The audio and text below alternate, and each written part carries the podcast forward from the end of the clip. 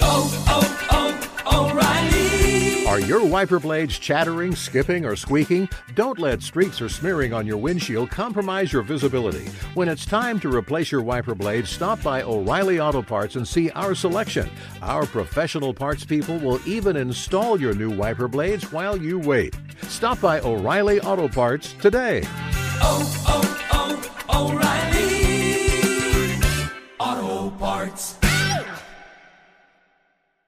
When you're an American Express Platinum card member, don't be surprised if you say things like, Chef, what course are we on? I've, I've lost count. or, Shoot that, shoot that! And even, Checkout's not until 4, so. because the American Express Platinum card offers access to exclusive reservations at renowned restaurants, elevated experiences at live events, and 4 p.m. late checkout at fine hotels and resorts booked through Amex Travel. That's the powerful backing of American Express. See how to elevate your experiences at americanexpress.com slash with Amex. Terms apply. Apple Card is the perfect cashback rewards credit card. You earn up to 3% daily cash on every purchase every day. That's 3% on your favorite products at Apple, 2% on all other Apple Card with Apple Pay purchases, and 1% on anything you buy with your titanium Apple Card or virtual card number. Visit apple.co slash card calculator to see how much you can earn. Apple Card issued by Goldman Sachs Bank USA, Salt Lake City branch. Subject to credit approval. Terms apply. Hey, it's Jonas Knox. Winter is coming. Heavy rain, sleet, snow, and ice. Are your tires up for the challenge? Tread confidently in winter's worst with a set of new tires from Tire Rack. They sell only the best, like the full line of Yokohama tires. Go to TireRack.com slash sports. Tell them what you drive. Your tires will ship fast and free to you or one of over 10,000 recommended installers. TireRack.com, the way tire buying should be. This is the best of Outkick the coverage with Clay Travis on Fox Sports Radio. We go live, I believe, to Paris, where he has already moved from Russia. He is Stu Holden. He called the game yesterday. Many of you were watching as France took down Croatia. Stu, uh, first of all, was this the best World Cup ever? Uh, yes, and and first of all, I, I came to Paris anticipating a couple days relaxing with my wife after a long month, and we have found out that the uh, parade tonight for the World Cup trophy is about three blocks from our hotel. So Oh, that is uh, that is not going to be very quiet. Uh, you obviously uh, you called the game yesterday. You did a fantastic job. What was your favorite match that you either watched or called throughout the entirety of the World Cup? You know, it, it, it's hard to to pin one because I mean, I mean, for me personally, in in terms of a career milestone, calling the World Cup final is about as as big as that gets. Uh, so that carries, you know, significant meaning. But I think I'm. It, it feels like about three months ago now. But uh, the first game that we did was uh, Cristiano Ronaldo and Portugal against Spain in a three-three game in Sochi, and that was kind of I think that was the best game that I did because it was a back and forth game, and then you have Ronaldo. Everybody was talking about, well, could he deliver for Portugal? And then the guy scores a hat trick along with a free kick in like the 90th minute to tie it, and just the energy in that stadium just really kicked the kicked the whole thing off for me. How nervous were you before this game started yesterday?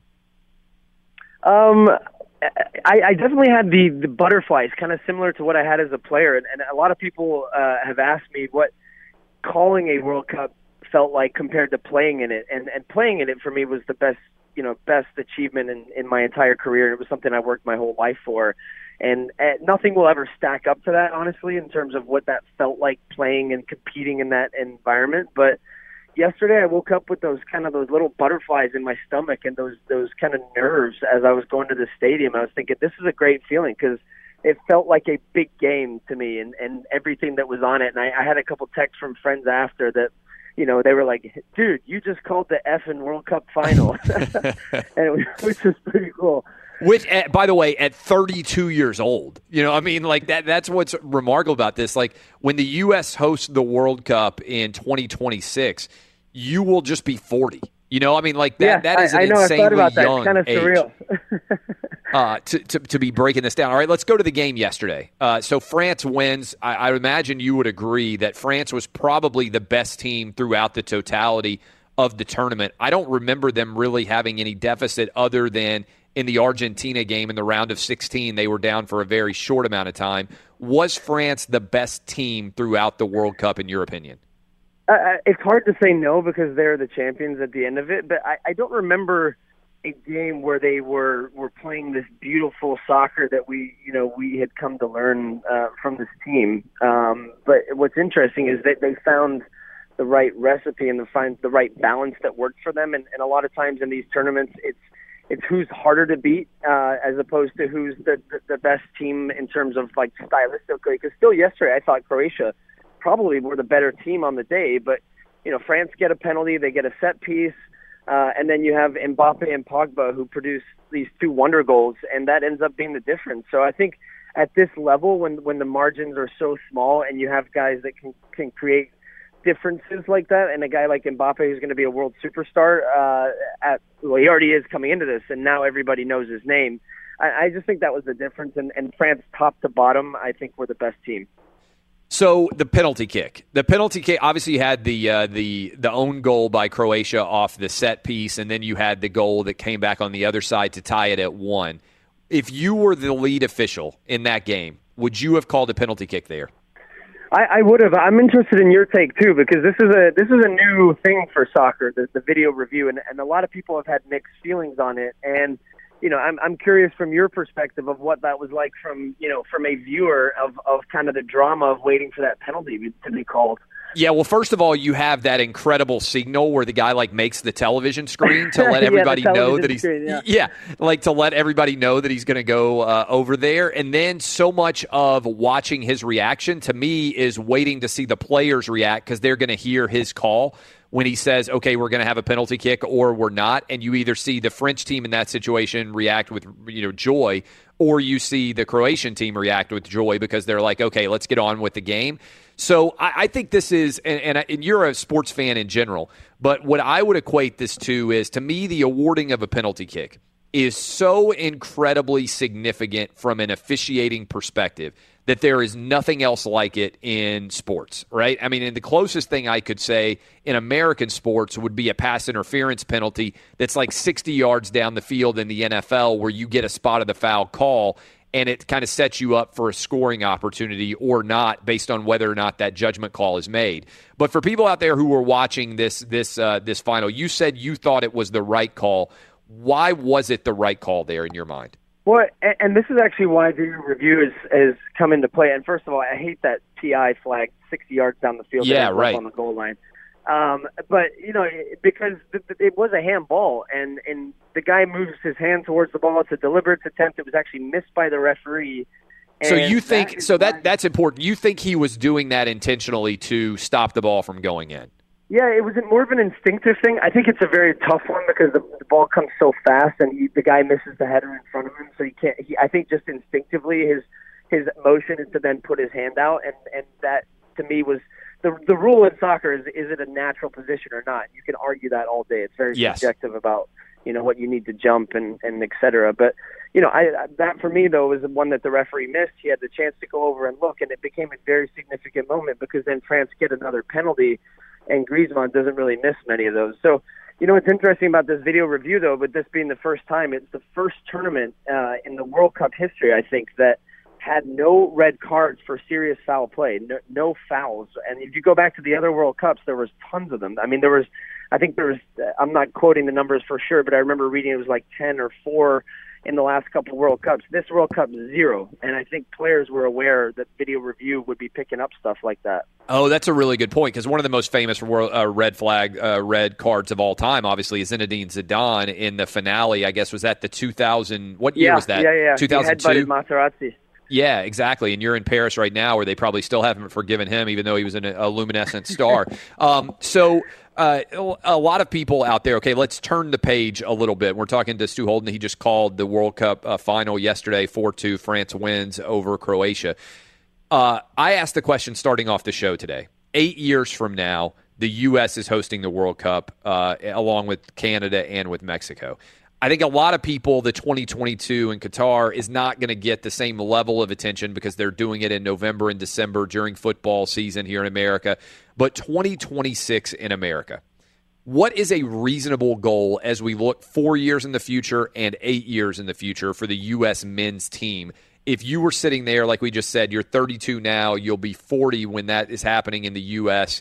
What is a reasonable goal for U.S., knowing how difficult it is to predict four years, much less eight? But what in your mind should happen and needs to happen in order for us to be competitive at high levels internationally by the time we host in 2026?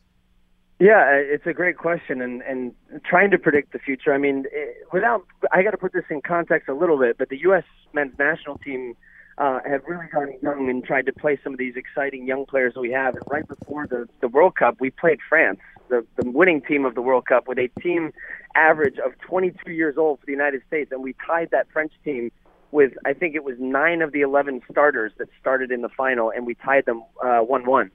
So, I mean, that, that's a good sign. It's also a French team that was cruising a little bit to get into the World Cup, and you know they're not going to be trying to injure themselves and going 100 miles per hour. But still, that was a good French team on that day, and the United States st- stood up, and some of these youngsters had some great games. So, I think by 2026, our minimum goal should be the semifinals, and uh, you know, which would be the point, greatest greatest season. Uh, I, I, think, at least in the modern no, era. I don't know if the, the U.S. ever, ever, yeah. right? Yes. Yeah, our so, our high, our furthest right now is in the quarterfinals, and that, and then we lost um, to to Germany on a uh, kind of a shady handball that was missed, and uh, we can get into the weeds there. But but I think by 2026 we absolutely, with it being in the United States, Canada, and Mexico, and on home soil, and seeing what happened with Russia and the way that a very really average team for Russia just you know rode the wave of momentum and they got a good group and a couple of things fell in their favor and they beat Spain on penalties. I mean, we should absolutely be shooting for the semifinals. And I think by that point, if not, um, then it is a total disaster, and we need to again look at what we're doing. So I think what happened this year with us not qualifying, uh, in many ways, could help us for eight years from now because all the stuff and the inquest that's gone on and all the changes to youth development and things that have been happening, which will help us in the future. I started off the show also, and I've said this last week as well, that to me, this World Cup represented the death of America doesn't care about soccer guy. And you've probably heard that guy your whole life growing up in, in the U.S., where you played soccer and people say, oh, people don't like soccer. People don't care about the, the soccer in the United States. The U.S. is not in this World Cup at all and the stats out there for a couple of people. More people watched the Sweet 16 round of the World Cup than watched the Sweet 16 round of the NCAA tournament more people in America watched the final eight of the World Cup than watched the final eight of the NBA. So to kind of put that into perspective, did you feel that even though you were in Europe calling the games through social media, through the interaction that you were getting, that there was still a great deal of interest? Because I'm sure when you saw the U.S. wasn't going to make it, your first thought was, oh my God, I can't believe I'm going to Russia for over a month and the U.S. is not even going to be involved uh, the end result ended up being, I think, pretty good in terms of the amount of attention that this thing got, even without the U.S. involved. Yeah, and I think that secretly was our hope. But you're right. When the U.S. didn't make it, I, I had a pit in my stomach. I felt like I wanted to throw up. I, you know, it was it was a disaster moment, honestly, even for for Fox Sports. But the way that everybody had kind of recovered from that, and then realized that, hey, this is going to be a kick-ass tournament regardless, and people are going to tune in, people are going to watch people are going to catch the fever. And, and my biggest indicator is a couple of my friends that you know were casual sports fans and became soccer fans of me uh, when when I was playing. Now feel like the cool kids at the bars because everybody wants to turn on soccer and everybody wants to talk soccer with them. They have the slightest idea. So it, it's good. We like to welcome people in, and quite frankly, I get tired of uh, snobby soccer guy that says, "Hey, we," you know, it's, it's almost like taking ownership over our sport. And if people don't talk about the sport in the right way, they get all mad at other fans. I, I'm tired of that. I think that you know it's time for for people to bring soccer into the the main conversation. Is you know whether it's college. I'm a big college football fan. You know that, and I'm a big Clemson guy. I love watching that, and I don't ever get the feeling that I'm watching somebody else's sport. Sometimes with soccer, I think we have a tendency to be you know, this is the world game. How can you not like it? As opposed to being like, hey, come watch these games. These are awesome. Come to the bar. Let's watch Croatia against France, and you're going to have a great time for a lot of that, it's goal scored, right? The American anti soccer guy is like, oh man, we're going to have a 0 0 or nil nil score. Uh, there was a lot of goal scoring in the most recent World Cup that just finished. Is that something that is a trajectory that you think will continue because of video re- replay and the way they were awarding penalty kicks and everything else? Or was that an aberration and you think we'll return to more statistically normal uh, rates of goals where there might not be as many scored? Obviously, six goals in the, fi- the final was uh, an incredible uh, explosion of goals. What do you think the trajectory of soccer going forward looks like? Well, I, I hope it continues to go up for everyone's sake. I mean, I was looking at John Strong in the final, and I, you know, I thought that one would be a one one nil, two one type of game, and and we got more goals. And I think that the way that the scoring was going in at this tournament at an unprecedented rate, the Champions League, the goals were up this year in Major League Soccer, the goals are up. So, you know, maybe it's something. It'll be interesting once you know you get a full year under your belt with video review. I think we saw a lot of goals scored on set pieces and I was thinking about this yesterday and, and talking to a number of people. I think that, you know, players are getting more open on these set plays now because everyone's aware that there's video review and they're not pulling and tugging shirts and pushing guys in the box, which is actually creating more goal scoring opportunities and actually valuing the set piece that much more. So, you know, how much more stock do you see players taking in that? And I, I really think that'll kind of change the game a little bit. So if there's more scoring, I'm all for it because – and then the other the other option we have is just to throw like six six points for a score like they do in football, and then everybody will say, "Oh, that that game was that game was twenty four to twenty four. It was amazing." Um, I know your wife is probably like, "Hey, you've done enough soccer talk. Let's go hang out in Paris." What will you do in Paris now? And thank you for joining us the day after the World Cup. Like, what's your plan for the day? So uh, our executive producer from Fox actually set me up. So we we are doing the Women's World Cup next year here in in Paris, and he set me up at a restaurant tonight with my wife, a five star, looking at the Eiffel Tower. So I am beyond excited for that. And uh, other than that, I think I'm to go check out this parade today. I feel like I have to, being in France, and it's two blocks from my hotel, and uh, I might just mix in with the with the French fans for a minute and just enjoy it, and then back to my daughter and just off the grid for about three weeks after this.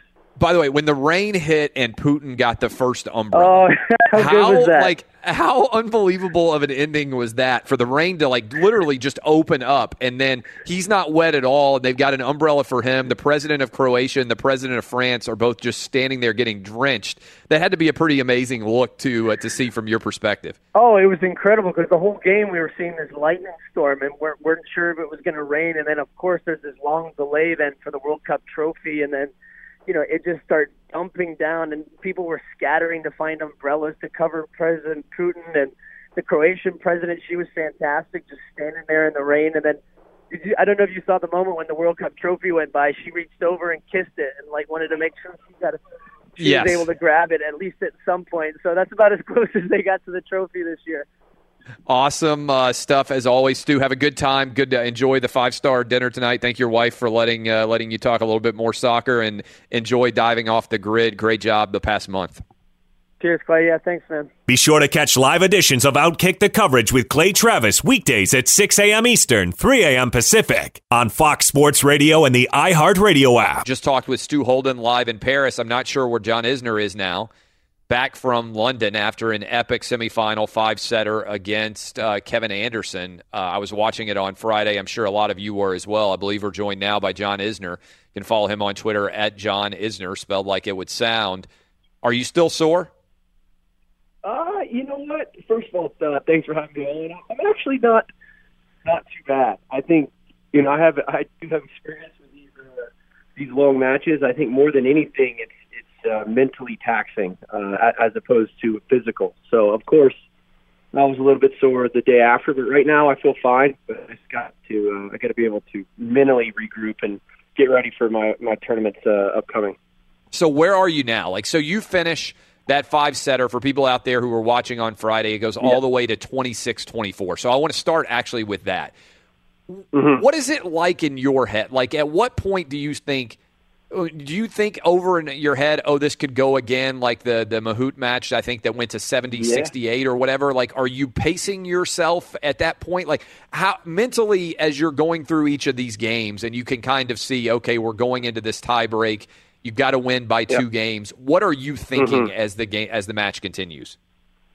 Yeah, well, I'm thinking it's very possible because there's a matchup of of two big servers and two big servers serving well. On top of that, I think I was told my my opponent was in the fifth set alone was served eighty percent first serve. So he, you know, Kevin to his credit was serving better in the fifth set than he was all match, which is which is pretty impressive. And it was what was disappointing is I think I had, you know, a good shot to finish that match in four sets, and it just wasn't to be. And then the fifth set got going, and we got, you know, trapped into this, you know, hold, hold, hold, hold pattern, and it just kept going and going. It was uh, a pretty surreal match, not as surreal as the one in 2010, but the fact that this was a semifinal on center court as opposed to a first round on some outer court, you know, it just made it uh, a little bit more uh, unique, I would say. When you get broken and it goes to 25 24, what do you Mm-hmm. think? Well, I actually thought that it was funny enough. The times that he had broken me prior in, in, in the match, I I ended up breaking him right back the very next game. I mean, tennis is a funny funny game like that. You could hold serve 10, 12 times in a row each each player, and then there could be two, three breaks in a row, just like that. So I was still I was still holding faith, but um, I knew it was going to be a it was going to be a tough task. It just uh, it, it, it wasn't to be.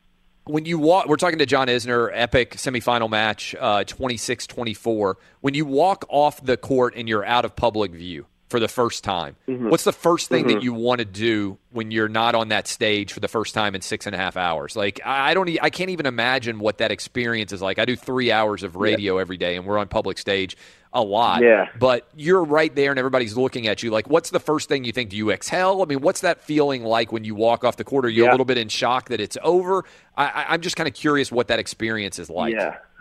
No, no, that's a that's a very good question. It, it is a little bit of shock. It's a little bit of disappointment because I was pretty close to playing in, in the Wimbledon final. And so for me, the first thing I did, I just sat down in front of my locker. I mean, had I won the match, I would have gone to the gym and properly cooled down and started getting myself ready for the finals. But now that the tournament was over, I just sort of sat there in, in, in uh, disbelief. I also had a chaperone, a drug testing chaperone with me, which was um, which was lovely. Someone who, of course, had to watch me shower afterwards and had to be with me at all times to take my urine and my blood. So I had to do a I had to do a drug test after after a, seven hour match. So Was that a was- random? that was was that was that random, or do you No, think they? not You know, I think what they're after each. There, as, as the tournament progressed, each person that lost in the first round, there's 64 people lost. 64 people had to do a drug test, and so I sort of knew it was coming because you can see them in the in the locker room. He signed the sheet, um, but the fact that I just played for seven hours was brutal, and I you know I couldn't go to the bathroom because I was pretty dehydrated. So it, was just, it took took a little bit longer. I mean, I wanted to get out of get out of Dodge with, within with, with, uh, within an hour, but it took probably two hours, uh, two hours and a half. So how awkward is it to have somebody just standing around watching you naked? Like that's kind of weird, It- right? I mean, how it, it's super awkward, but I'm so used to it. how old is the That's what guy? happened. How old is the guy who's in charge of like watching Uh, you pee and like a naked guy? Well, they're, they're all different. This guy, I would say, was probably in his twenties, and and you know, I I feel I feel he didn't want to be there watching me take a shower, but he was just doing his job. I wasn't mad at him, but, by any means. But it's just uh, the part of the game. It's actually a good thing that that, we get we get checked up uh, checked up on a lot. So you want to you want to keep the game clean as that as it could possibly be. You're six ten, and I'm sure you get Mm-hmm. asked all the time. If people recognize you, they probably think that you're a big white guy who plays basketball. You also grew up in North Carolina. You're athletic Yep. because you move around well on the tennis court. Do you ever see the contracts that these NBA guys are making and, and think to yourself, "My God, I I could have played in the NBA too"? You know what? I did. I did grow up in North Carolina, and, and at 14, around 15 years old, that was when I decided to to go with tennis. And I was actually a pretty, somewhat. It was a little bit tall, but I was somewhat of a normal height, and I grew when I was 18 years old, like a lot, six, seven inches in one year. so I shot past both my older brothers. I'm way taller than them. I'm a foot taller than my dad. So I didn't expect that I was. I didn't see myself gonna. I was that I was gonna be this tall. I think if someone would have told me at 13, 14 that I was going to be this tall, I might have. Uh, I might have stuck with basketball because I was having success in basketball and a lot of success in tennis. But uh, I went the tennis route, and I do think I, I, I, I chose the right sport. But it would have been interesting to see if I would have kept honing my basketball skills, what what what could have uh, come of it. So you went to Georgia, uh, and, and you grew Mm-hmm. up in North Carolina, and I, and I don't know a lot about your, you know, kind of becoming a uh, a high level tennis player, but it seems like tennis kind of. I, I don't want to say like some guys, like when they're 13 or 14, they're already in a tennis academy working towards Yeah. the fact that they're going to be a professional. You seem to have had a fairly normal upbringing, at least in the sense that you went to a regular high school. I mean, just looking at your bio and stuff like that. Yeah. When did you start to realize, man, I'm really good at tennis? Did it kind of come fast? I mean, how, how did this process play itself out? No, it's a, it's a good question. It actually came much later. I mean, for the route that I took to professional tennis is very unorthodox. I, I would say at 13, 14 years old, I did not want to leave North Carolina. I wanted to stay here. I had a few coaches. There was a few players I could practice with, but the thought of going to any sort of tennis academy, anything like that, or, or leaving the state of North Carolina never entered my mind. I wanted to stay home, and and my goal in high school was was simply just to play college tennis, and I was able to do that at the University of Georgia, an incredible program. I realized that I was good at tennis when I was 21. So that was my junior year in college when I became the number one player in college tennis. And I thought at that point, I'm number one player in college tennis. There's a good chance I can do some pretty good things on the pro tour. So I owe it to myself to to at least uh, uh, give myself a shot. What years were you at Georgia?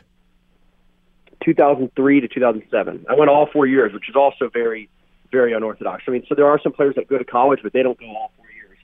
I went to all four years at, at Georgia, mainly because I mean, I could have turned pro after my junior year. I, I was good enough, but I didn't want to leave Athens. It was Yeah. it's, it's still my my favorite place on earth.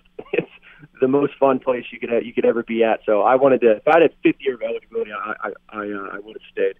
So I think that's the early, the ending of the David Greene era, right? Uh, at Georgia, if I'm, if I'm Exactly. It was like Greene, Pollack, guys, and, and those guys. yeah, okay. and then so Matt Stafford sort of came in. At the very at the very that. end of that. So how does Mm-hmm. Georgia tennis player girl attraction compare to Georgia football player girl attraction? Like on campus, did people know who you, you're? Six ten, so you stand out. Yeah. But did people like Yeah, did girls yeah, were they actually, impressed by you? It, it actually was, wasn't too bad. I mean, because fortunately our teams were really good, uh, especially my junior and senior years. We were the dominant team in the country. We won the national championship my my senior year, so we were getting a lot of publicity. And we, for college tennis, we we draw more fans than than, than most programs. It's a very storied program.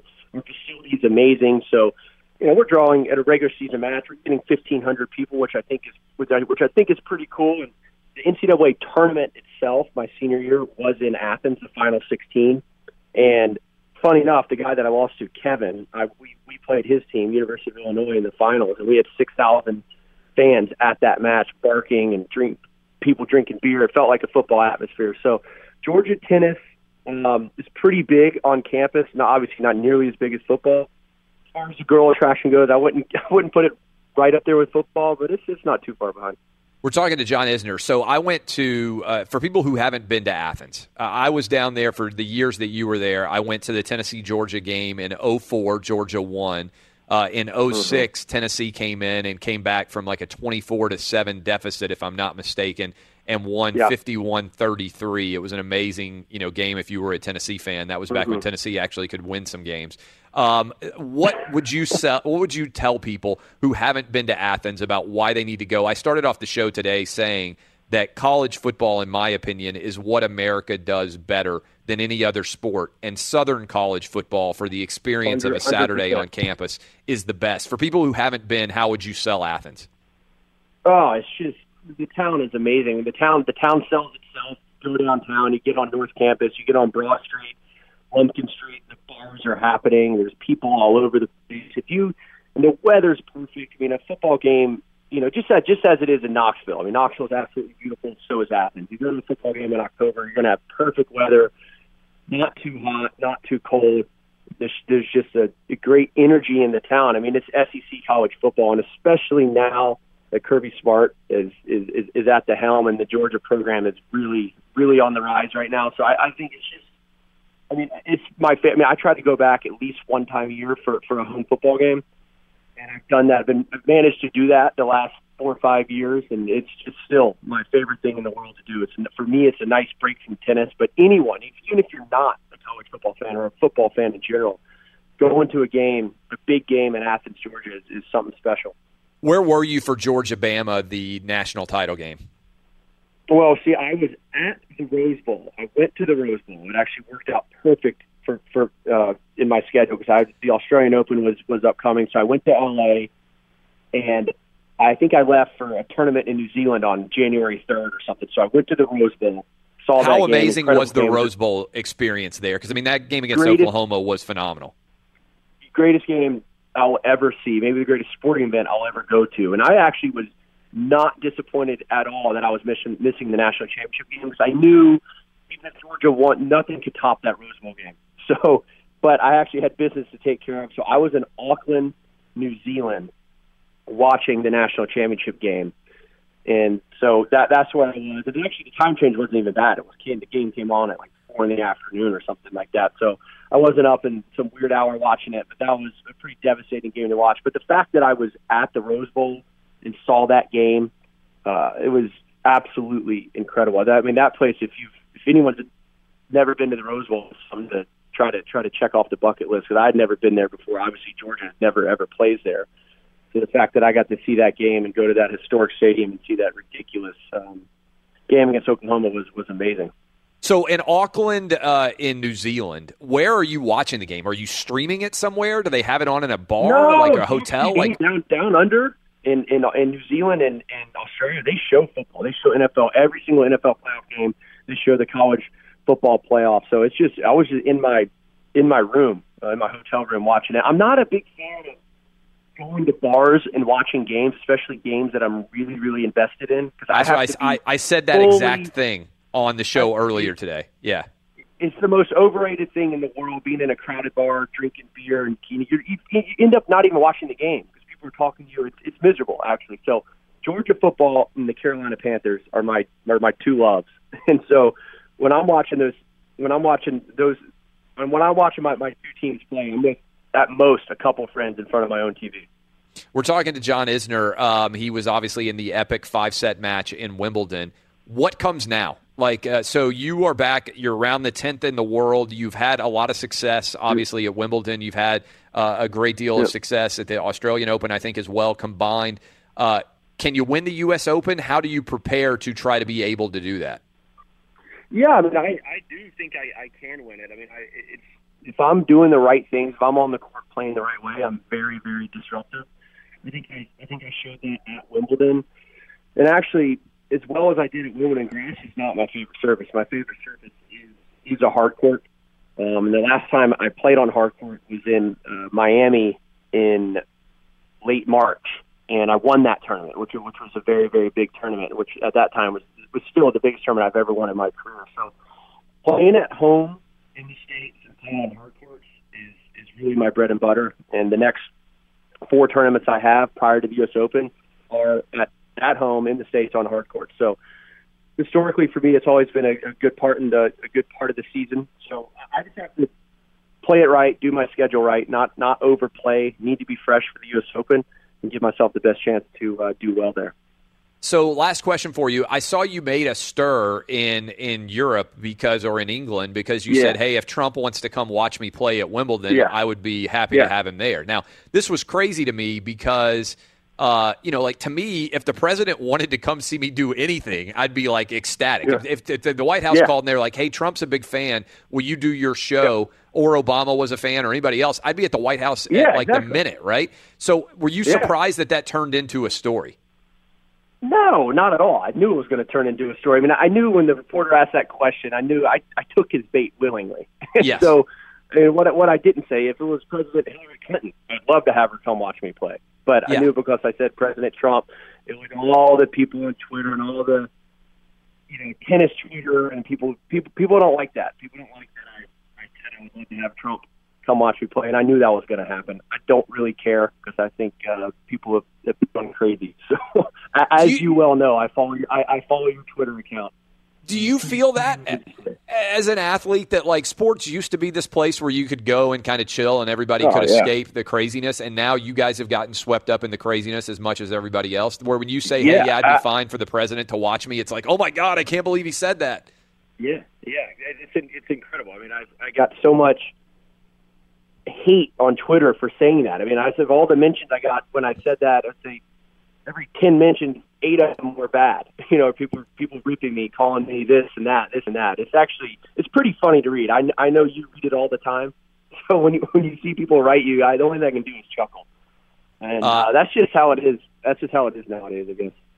Uh, We need to get you on again as the U.S. Open gets closer. Outstanding stuff. John Isner, go follow him on Twitter, uh, John at John Isner. Uh, good stuff, my man. We'll talk to you again soon. All right, see you later. Thanks Thanks for having me. Oh, oh, oh, O'Reilly. You need parts? O'Reilly Auto Parts has parts.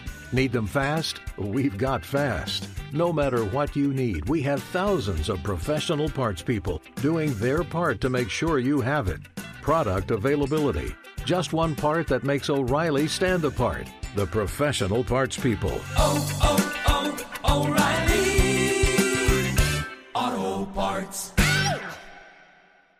Hey, it's Jonas Knox. The best athletes don't just play the game, they change it. When it comes to investing, Gamebridge is doing the same. Their online platform does things differently because it's designed to put you in charge of growing your own savings. It's intuitive, it's easy, and best of all, it's on your terms. No wonder Gamebridge has earned the trust of 40% repeat customers. It's a better way to invest because it's investing your way. Get started today with as little as $1,000 at Gamebridge.io. Welcome to 500 Greatest Songs, a podcast based on Rolling Stone's hugely popular, influential, and sometimes controversial list. I'm Brittany Spanos. And I'm Rob Sheffield. We're here to shed light on the greatest songs ever made and discover what makes them so great. From classics like Fleetwood Mac's Dreams to the Ronettes' Be My Baby, and modern day classics like The Killer's Mr. Brightside. Listen to Rolling Stone's 500 Greatest Songs on the iHeartRadio app, Apple Podcasts, or wherever you get your podcasts. There's plenty to celebrate in March and ex-